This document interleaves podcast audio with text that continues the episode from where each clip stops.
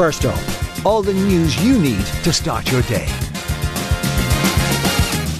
Good morning. You're listening to Newstalk with me, Shane Beatty. It's Monday, the 18th of December. I hope you're well. Coming up. We continue to investigate this incident and learn the lessons.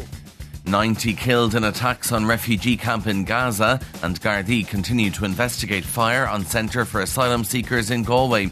Plus, we'll have all the other news making the headlines and the latest in sport and entertainment. But first up this morning, around 90 people are reported to have been killed in Israeli airstrikes at a refugee camp in northern Gaza. The Palestinians were killed at the Jabalia refugee camp, a spokesperson for the Gaza Health Ministry told Reuters. Meanwhile, three Israeli hostages mistakenly killed by their own troops appear to have used leftover food to write signs asking for help, according to its defense forces. Spokesman for the IDF, Daniel Hagari, says investigators are trying to find out exactly what happened. Tonight we published photos of a building where the three hostages were staying about 200 metres from the scene where the disaster happened. We still don't know how long they were in the building. We are checking another structure that they may have stayed in as well. We continue to investigate this incident and learn the lessons. A group representing the rights of migrants says it's fearful far right fascism is growing in Ireland and it needs to be tackled by Gardaí. CEO of Doras, John Lannon, is also calling on the government to institute long awaited hate crime legislation. Gardaí are continuing to investigate a case of criminal damage after a blaze at the former Ross Lake House in Rosscahill in Galway, which had been selected to house 70 asylum seekers. John Lannon says these incidents are creating an atmosphere of intimidation. This is contributing to a lot of um, fear and worries amongst people who have come to Ireland, either seeking protection or to work or to study. Um, they should be safe to walk the streets at any time, but now there's a sense of worry, there's a sense of fear about that. More than one in five tourist beds in counties Clare, Meath, and Mayo is being used by a refugee or asylum seeker.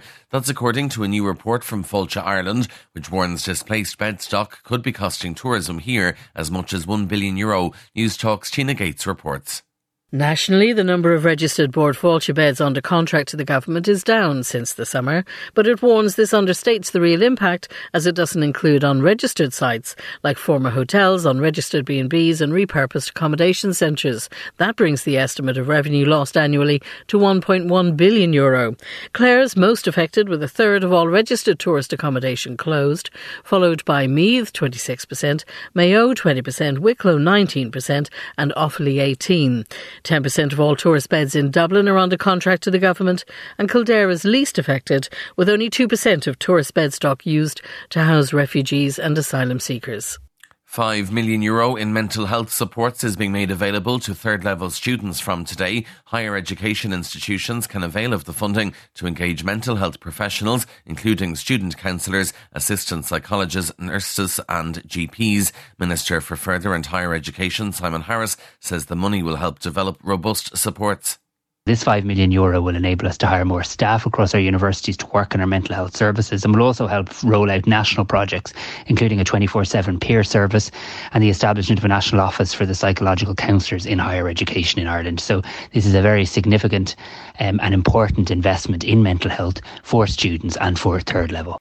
Today is the last day for posting Christmas cards to Europe and the UK. You have until December 21st to post cards and parcels to the rest of Ireland. The cut-off for Northern Ireland is Tuesday. In entertainment news, Eddie Izzard has lost out in a bid to become a Labour candidate for a constituency in Brighton in the UK. The 61 year old comedian had hoped to contest Brighton Pavilion at the next general election. The party has instead chosen Tom Gray, a musician who won the Mercury Prize with the band Gomez back in 1998.